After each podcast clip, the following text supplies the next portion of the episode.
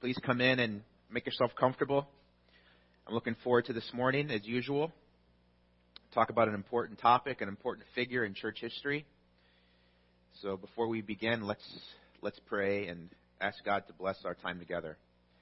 Father God, thank you so much for uh, bringing us all together again this morning. What a privilege to assemble together as brothers and sisters in Christ, those whom you've chosen to inherit the kingdom, those whom you've chosen to glorify and worship you in spirit and truth for all eternity.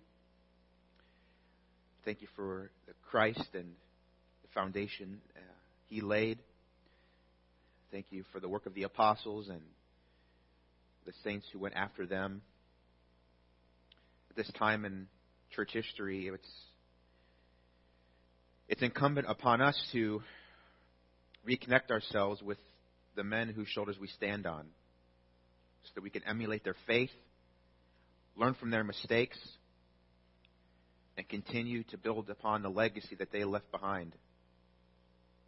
May we be encouraged by studying this man, John Huss, your servant. May we be encouraged and equipped to minister for your glory. Amen. So, we're going to continue our class on the Reformation via learning from a few, six or seven or so reformers. And again, just to review, 2017 is the 500th anniversary of the Protestant Reformation. And it's, it's, it's, it's really a, a an amazing milestone. And the significance cannot be overstated. The Reformation, as most of you know, was a time in uh, our church history that discovered or rediscovered the truth of the Scriptures, first and foremost. Jesus said that he would build his church and the gates of hell would not prevail against it, right? So it is not because of these men that the gospel was brought out of darkness back into the light. So, lest anybody accuse me of glorifying these men, I want to make sure that it was in spite of these men, not because of these men, that the Reformation happened. At the end, God is the hero. God is the one who drew these men out of darkness and saved them. God is the one who equipped them, gifted them, and put them at the right place at the right time. So he is the hero. At the same time, however, we do see in Scripture where we are to esteem men. We are to emulate their faith and we are to submit to them, learn from their mistakes, and honor them for the work they have done. And so we could not talk about the Reformation without talking about a man named John Huss. Typically, Martin Luther is attributed as being the one that sparked the movement, and he is. At the same time, he stood on the shoulders of John Huss and John Wycliffe. Last week we talked about John Wycliffe, who was the man who did what? Who remembers? By translating the, the Bible into English from what? The Latin Vulgate. The very first English translation came from John Wycliffe, whom was motivated to do this based on his discovery that the Roman Catholic Church at that time had veered significantly off the path that Scripture lays out for us. So, in a different country, around the same time, was a Bohemian man named John Huss, who is also known as one of the forerunners of the Reformation. Today, here's our agenda. Keep it, keep it going, keep the same pace here, keep the same routine. We'll talk about his early life, his work, his trial, which is pretty dramatic. His legacy, and then if you have any questions, we can we can uh, deal with those. So, John's early life. He was born in 1373 in a town called Husinec in Prague, which is the Czech Republic. His mother was a widow. Uh, John's father died while he was young, and his mom was his primary influence. She took him to school in Prague, and he earned a bachelor's, master's, and uh, began to teach quickly after he was ordained as a priest. So, what have you already begun to see as a common theme in the lives of these reformers? Well educated, right? They are, they are scholars. And I want to be clear to say the Bible does not say you have to have a formal degree to be a pastor, right? It's absolutely true. It, it, having a formal degree does not qualify you to be a minister, it just equips you. At the same time, however, we, do need to, to highly value um, formal training in the Word. It, it, it, is, it is to be of value, it is to be sought when possible, but it's not necessary. As we see, all of the reformers, all of them, were highly educated men. The Apostle Paul, right? He was one of the highly, one of the most highly educated Pharisees in his day. And God used all of that high level training to fuel the spread of the Reformation. These men were skilled in philosophy, they were skilled in rhetoric, in speech, in grammar, in language, and all of those things. So he was appointed to teach at the University of Prague, which is one of the oldest universities in Germany. He became rector of that university. And then in 1402, he began to preach at Bethlehem Church in Prague, where he preached in the Czech language. So we're starting to see a little bit of a turning point already in the history of Christian ministry. The more he preached from the Word, the more he changed. The more he studied the Word, the more he proclaimed the Word with boldness and with authority and with clarity, something riveting happened. Is the suspense killing you? He also discovered John Wycliffe. His writings were brought to the Czech Republic by a friend of John Huss, and he was greatly moved by them. Remember from last week, John Wycliffe had started to write or publish, or, or publish um, critiques of the Roman Catholic Church, right? Critiques of the abuses of the Roman Catholic Church, um, indulgences, the immorality amongst the um, high level hierarchy of the church. And Huss was astounded by them. He was greatly moved. He was touched. He began to have his thinking reformed. So then he got to work.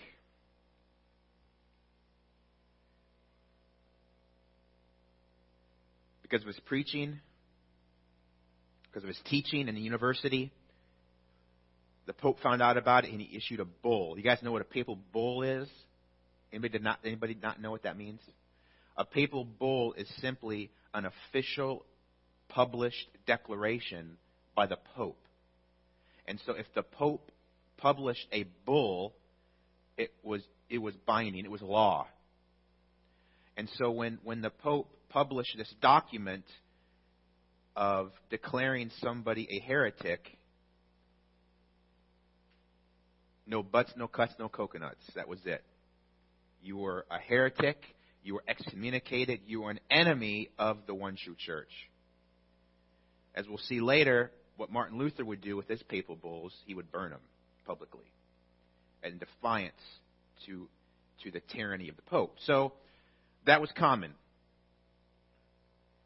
This papal bull ordered that Wycliffe's works would be given up and the preaching of the gospel would be discontinued. But you think that stopped Huss? Of course not. Because he's a reformer. And if that would have been enough to stop Huss, then we wouldn't be talking about him right now. And he wouldn't have been a reformer. So he continued to preach. and He became bolder and bolder in his accusations of the church, and I get that. Right? Those of you who've been here long enough know that, that, that this is one of my really hardcore passions. The more I study the scripture, the more I study church history, the more I study the official doctrine of Rome, the more emboldened I get to teach about it, to educate people about it, so that souls may be rescued from it. And so you may be equipped to deal with these things. So he grew more and more vocal about, about the attacks on, uh, about his attacks on clerical abuses. He openly questioned the Catholic doctrine of the Mass. Now, I'm going to take a little bit of a tr- rabbit trail here. How many of you know what the Mass is centered around? Or when you think of the Mass, what, what should be the first thing to come into your mind? Anybody?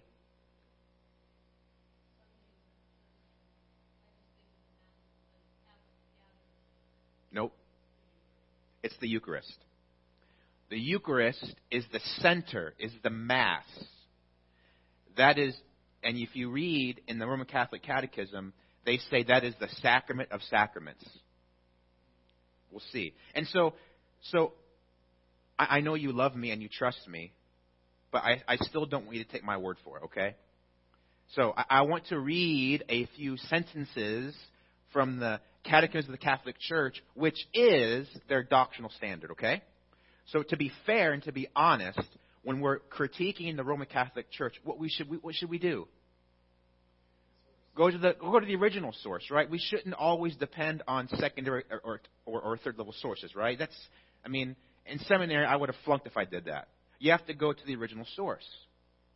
So, if you if you go to the Catholic Church, you'll see that they're, they're, it's structured in paragraphs. Okay, so CCC Catechism of the Catholic Church, paragraph 1331 says, Holy Communion, because by this, by this sacrament we unite ourselves to Christ.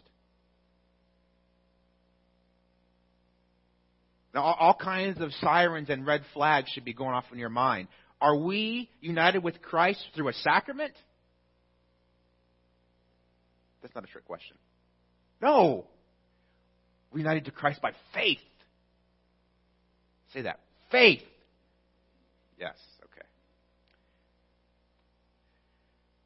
Okay, paragraph 1407. The Eucharist, which comes from the Greek word eulogia, which means to give thanks. The Eucharist is the heart and summit of the church's life. Loud sirens, red flashes, full stop. Why is that wrong? What is the heart of the church's life? The gospel. Right? This Eucharist is, is worthless. It's, a, it's, a, it's, a, it's an act of idolatry without true regeneration being present. Okay? So now I do need to make this caveat too, lest I get misunderstood. Is it possible? Is it possible that, that, that there are truly regenerate Roman Catholics approaching a false altar on a Sunday morning? Sure. Right? I, I can't see everyone's heart. We can't do that. But if we're going to judge the Catholic Church by what they profess to believe, we have to be honest and bold enough to say that this Eucharist, this Mass, only perpetuates a life of idolatry. Now, One more paragraph, and I'll stop for now. It is Christ Himself, according to paragraph 410, the eternal high priest of the new covenant, who, acting through the ministry of the priests, that's another issue altogether, offers the Eucharistic sacrifice. It is the same Christ, really present under the species of bread and wine, who is the offering of the Eucharistic sacrifice. What's the problem there?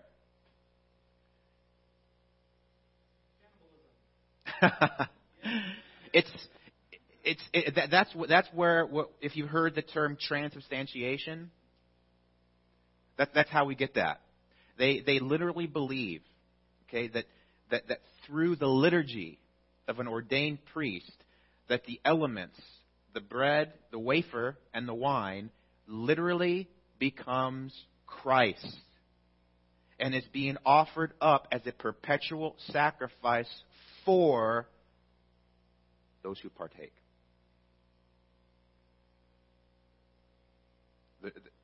There's a, there's a lot more. Uh, maybe one day we'll have a class on, on, on the Roman Catholic Church. It would be, I think, would be really helpful. But let's get back to John Huss. This, this is stuff that John Huss was protesting, and this is the stuff they still believe. Okay?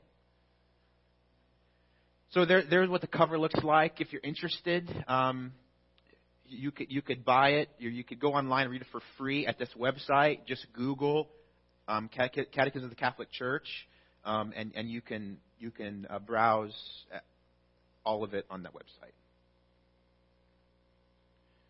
So, back to John Huss. There he is preaching, kind of a, a traditional rend, painting of, of John Huss preaching up here in his pulpit right here, and he's preaching out to those who are listening in the chapel, and uh, and that's that's that's where that's the primary place where John Huss started to launch the Reformation. That's why Dr. Martyn Lloyd-Jones, you guys know who he is? Dr. Martyn Lloyd-Jones. He, that's why he said that that that you know I'm paraphrasing. He quoted this in the Deacon book if you guys, if, if some of the men read that, that, that, that what, what heralds the dawn of a new reformation is renewed preaching. And so it was the preaching out to, to the people that began to cause a ruckus and started to change things. So he began to denounce indulgences. The Pope accused him of heresy and was forced into exile. While in exile, he published De Ecclesia concerning the church. In that work, he challenged the authority of the Pope and the cardinals by saying that they were not the church. What is the church? Does the church consist of the Pope and his cardinals and the hierarchy? It's the people. Right? It's the people. It's, it's the people who are saved. It's the, it's, the, it's the elect. It's God's children. Okay? That's why there's nothing special about this building. Nothing. It's just plain Jane four walls. What makes this place holy and special is you guys being here. Singing and worship, hearing the preaching and the reading the scripture. That's what makes this gathering holy. Right? So, he also claimed that the foundation of the church was Christ and not Peter. How is that significant? Where does the Roman Catholic Church justify or defend their view of the papacy? Anybody? Right. Matthew 16, right? So, so they will claim that, that, that the, the papacy goes all the way back to Peter. And, and, your, and in your evangelism and apologetics with Roman Catholics, I, I've seen that one of the most powerful doctrines and one of the most enslaving doctrines is their doctrine of apostolic succession. Because if you are dogmatically convinced that the Pope, the vicar of Christ, Christ's representative on earth, is, um, is traced back to Peter and this apostolic succession never, never ended. There was no break in that link. And therefore, the Pope remains um, possessing the authority of Peter. So that's why, they, that's, that's why the church cannot question him. Well, they can, but back then, if you did, it was it, it was you were signing your death certificate. So, whoops, sorry, I went went a little fast here. There we go. Oh, there we go. Okay, so in this work, he says, if we obey, if we must obey, to whom is our obedience to be paid? Okay, so just just time out for a second. Okay, I got ahead of myself. I'm sorry. So around this time, around around this time that that um, Wick, John Huss was becoming more well known, and, and he was publishing his works and he was preaching. What happened was was there was a schism within the Catholic Church itself. Have you, anybody heard of this before? At, at one time, there were three different popes. And so this is one. This is one of the one of the a good argument to ask a Roman Catholic when they when they argue for apostolic succession is you know what what about the time when there were three different popes? Who, who, who do we believe, and how do we know the right one was picked? Anyway, so so John Huss called a spade a spade, and he used that to his advantage. So he said, if we must obey the Pope, who must our obedience be paid? John the 23rd, Gregory the 12th, Benedict the 13th? If all three are infallible, why doesn't their testimony agree? And if only one of them is the most holy Father, why is it we can't distinguish from the rest? Instead of three popes, there are three antichrists in Christendom. And even now, even today, even now today, we, we, we find that somewhat kind of offensive, right? I mean, we find that really kind of harsh and bold and, and maybe like, you know, a, a little brash, right? And, and we, we don't like hearing that kind of language most of the time. So imagine what that would have done to the average Catholic, let alone the, the, the, the Pope himself. Shocking, shockingly offensive. But he's right. A man who would usurp Christ himself as the head of the church. How, how, how, how any more against Christ could you be? He also wrote, the, they, they array, that should say they, pardon my, my typo.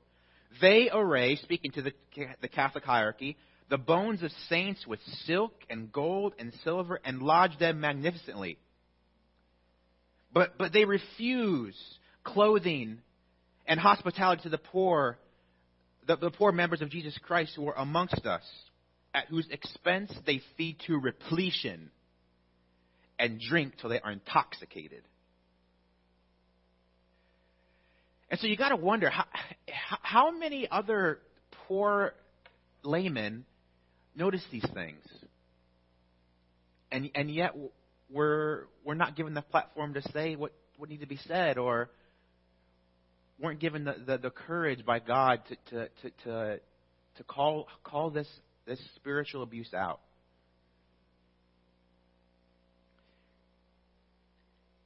So I, I, I think we, we need to thank men. We, we, we, need to, we need to encourage the men who have the boldness to to sacrifice their lives, their you know their to some extent their reputation to say the hard things. Because if these men had any ounce of cowardice in them, who knows where we'd be today. So here's his trial. He was summoned to uh, Constance, Switzerland, to answer for his doctrine by the Pope. He was he was promised safe passage by the emperor himself. And so um, I read in my research that, that John Huss says he came there willingly, of his own free will. He, he did not want to, he could have, but he didn't want to disobey his, his order to appear in court.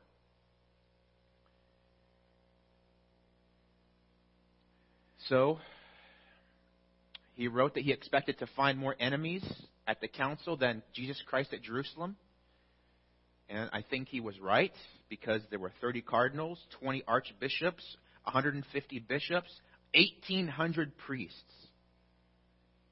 were summoned by the Pope to attend this, this, this hearing. Huss wrote, I came here to speak in open council according to my ability,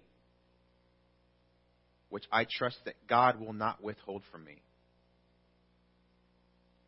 That's what he said when he appeared before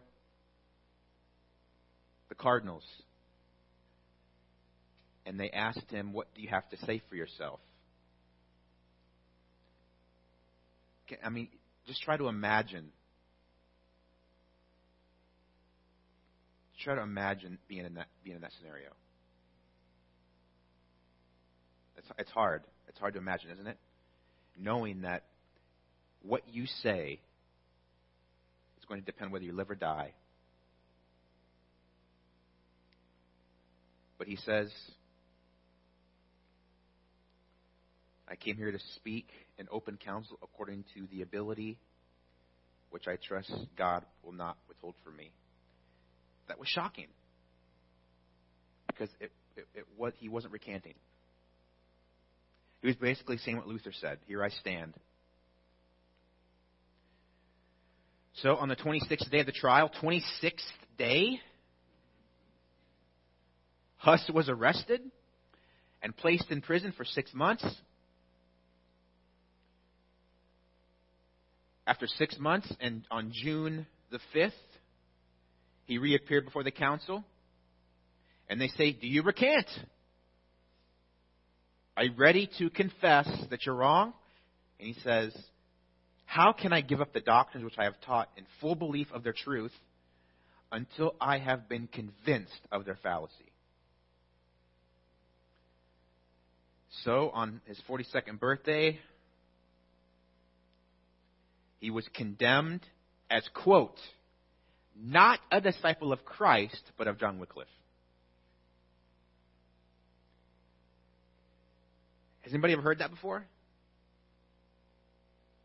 You have?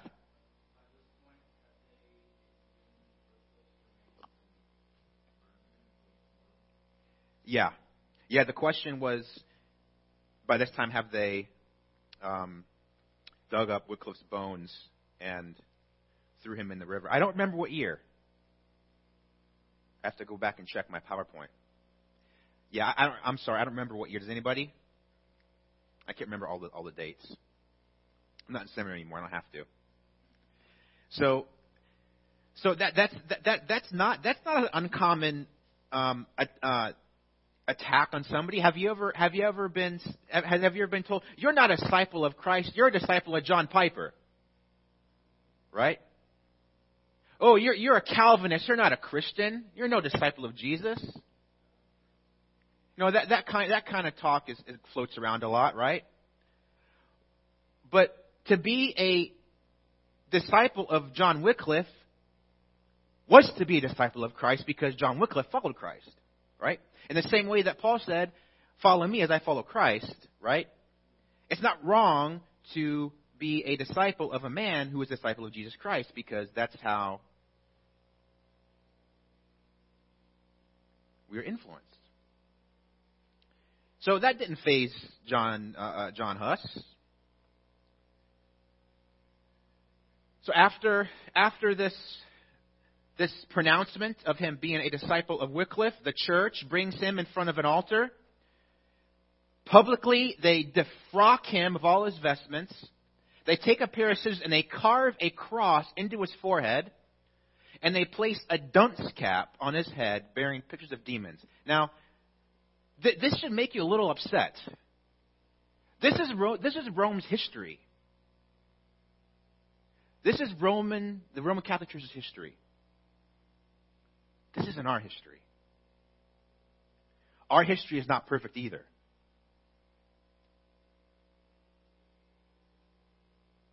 But this is what they did to him. he was led to a place where he'd be executed via burning at the stake, which was a typical um, style of execu- execution for, for heretics. And as he was being led out of the defrocking ceremony, he was given one chance, one more chance to recant, to which he replied, I shall die with joy today in the faith of the gospel which I have preached. Now, this is the primary reason why I love studying church history. I love the men's doctrine. I love their tenacity, their boldness.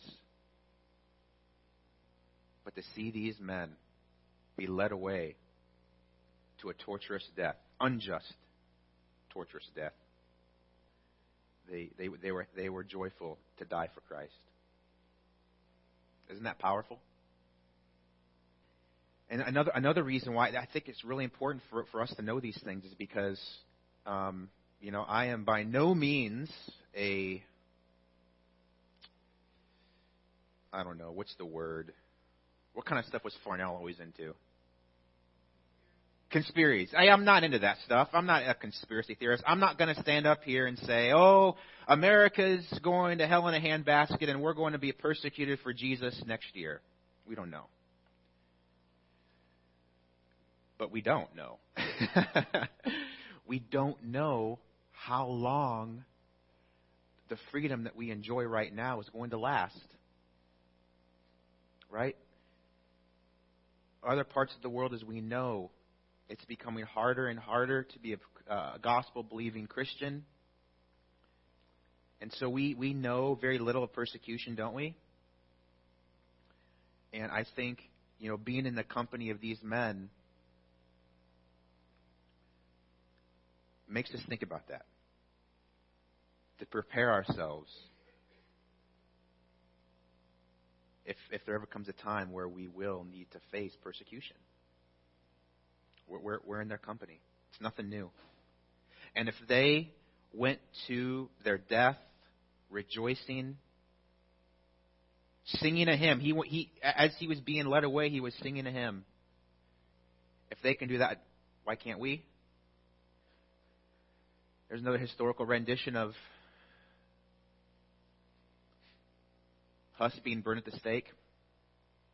Um, I also read in this in this book. If you guys want to look at this book after the class, you're welcome to take borrow it. Um, it's it's a, about a 45 page booklet on on John Huss, and uh, in this little book he talks about how uh, the fire had went out before it could burn his whole body. Uh, the book says that his, uh, his, his legs were the, was the only part of his body that, that were completely burnt. But, but the, uh, the church officials were so inflamed with rage, and they hated him so much that, that they, they relit the fire so his entire body could be burned to ashes. And then, when that had took place, they dug four feet into the ground to make sure they got every speck of ash so that they could throw it into the river. What, what do you say to that? What do you say? You can't. You can't. You just marvel. So his legacy.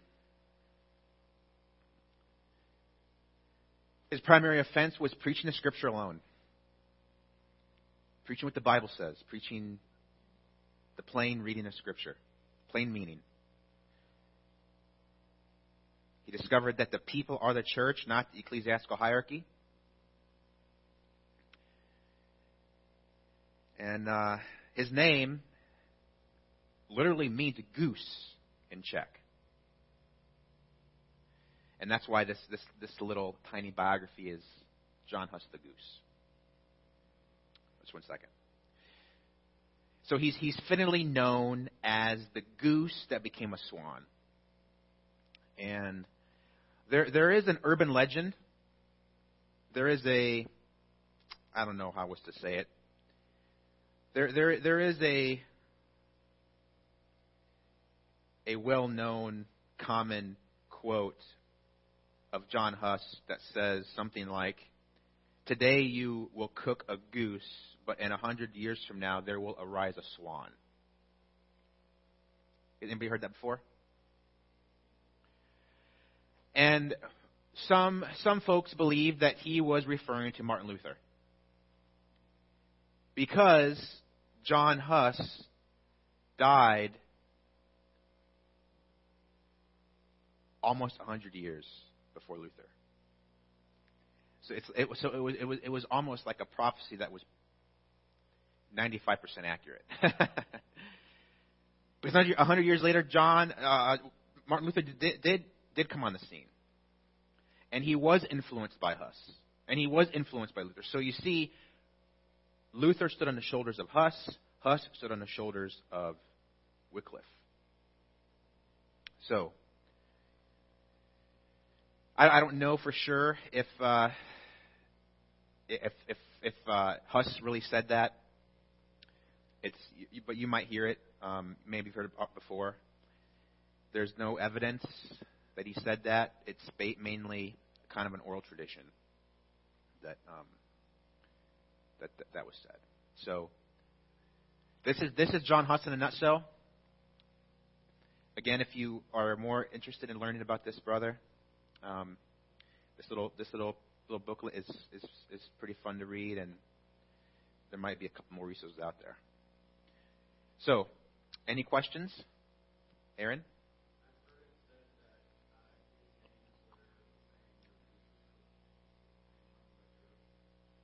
Uh, the question is the saying, your goose is cooked, does that come from John Huss? I don't know.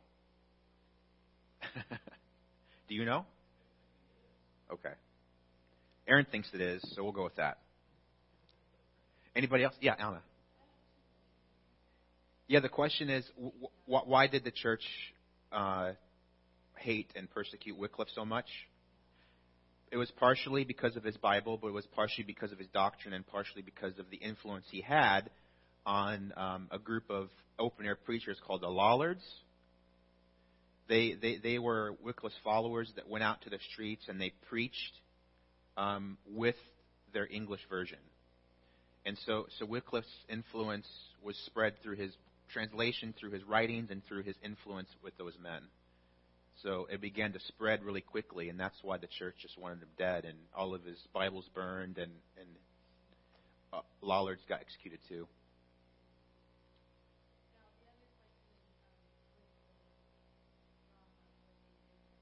Mm-hmm. Yeah. Right. Mm. Yeah, the question is how does the Roman Catholic Church justify executing heretics biblically? And the answer is they can't. Uh, right? I mean, the Bible, I mean, you treat them as a tax collector. That, that's, that's Matthew, that's Matthew 18. Paul, Paul talks about that. I forget which book it is. Anybody? First Corinthians 5? Yeah, Paul talks about sending someone over to Satan.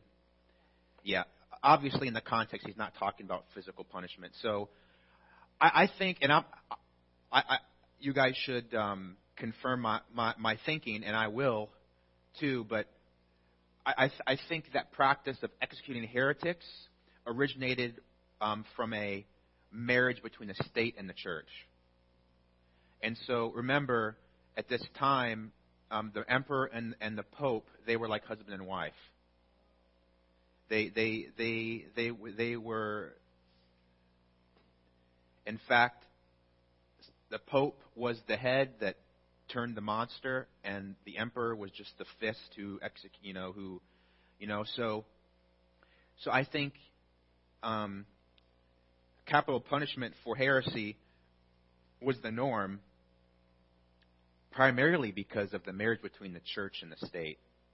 So, does anybody else have a better answer or any other any other any other uh would they, like they add on that?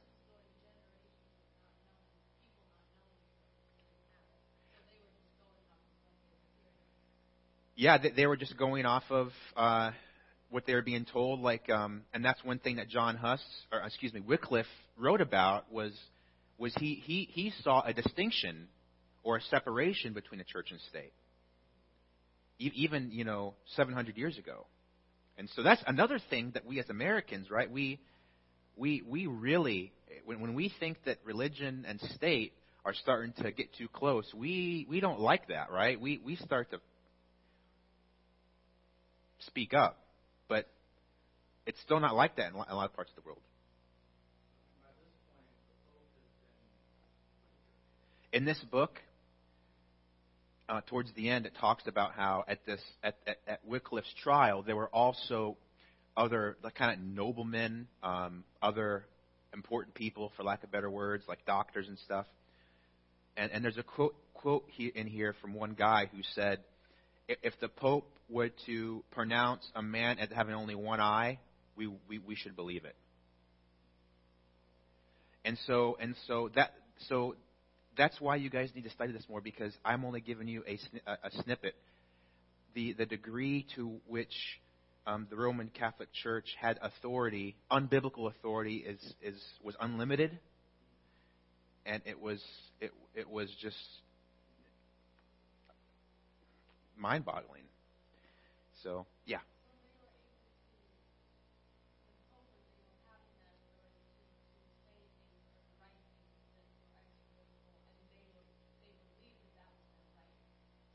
Yeah, of, of course. Yeah, and, and you'll and, and still, um, though since Vatican II, Vatican II was the last major council the Roman Catholic Church had in the 60s.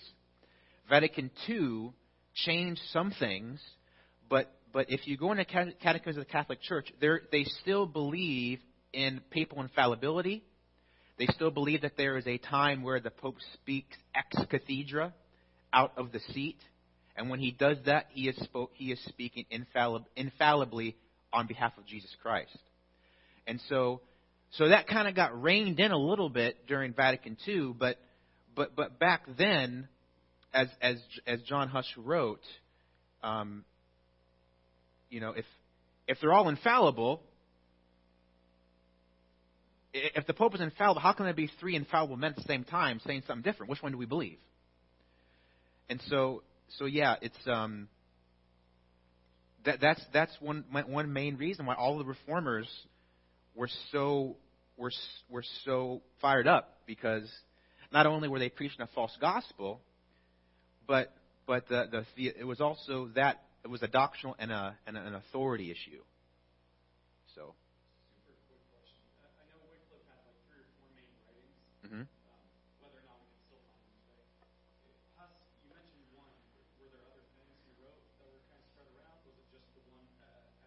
Yeah, I know there was at least one more that's brought up in this book. Um, I, I don't know how many. I, I don't think this is an exhaustive um, biography, and, and only you know in you know the ten or so hours I I studied. I mean, I, I could spend another 500 hours studying him. And so that's a good question. Oh, the the question was, are there any other works that John Huss wrote other than the ones I mentioned? And I think there. I just don't know. I'm sorry there was at least one more that I didn't mention. Other than that, I'm not sure.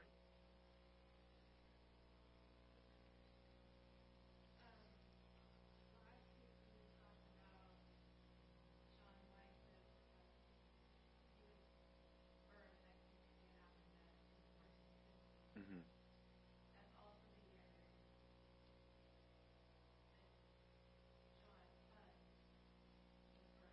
Okay.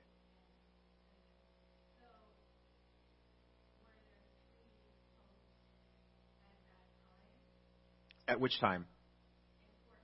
The time when Huss died? Uh, at the time he died, I don't remember when that was when that was eventually ironed out. Um,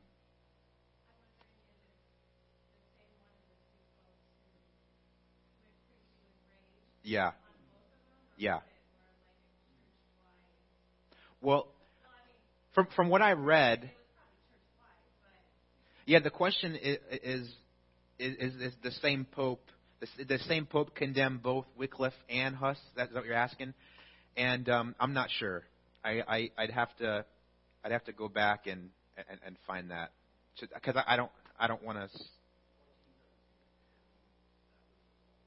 14, 17. Okay, so at this time that that that that um, schism was still going on.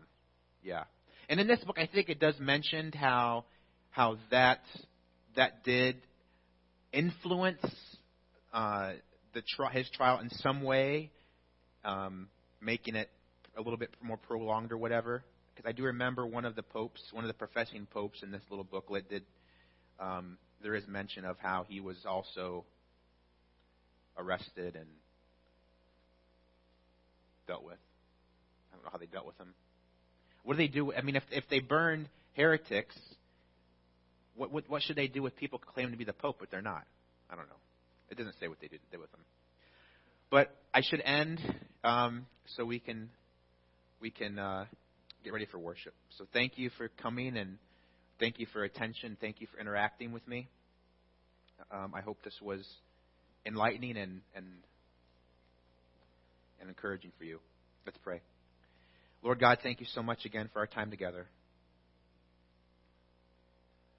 Thank you for raising up John Huss, who helped pave the way for the Reformation. Lord, we know that the dice are they fall into the lap, but every decision is from you. We know that you sit on the throne and you reign and you do what you please. We know that you use sinful men to do things that we don't understand. But we also know that you raise up saints to do miraculous things. And so we thank you, Lord, that you did raise up John Huss to speak the truth, to have the boldness and courage to do what he did. May we emulate that part of his life. May we be discerning enough to detect error and heresy. May we be courageous enough to speak it rightly and speak at the right time. May we continue to stand on his shoulders in this church by preaching the word and offering the gospel freely to all who hear.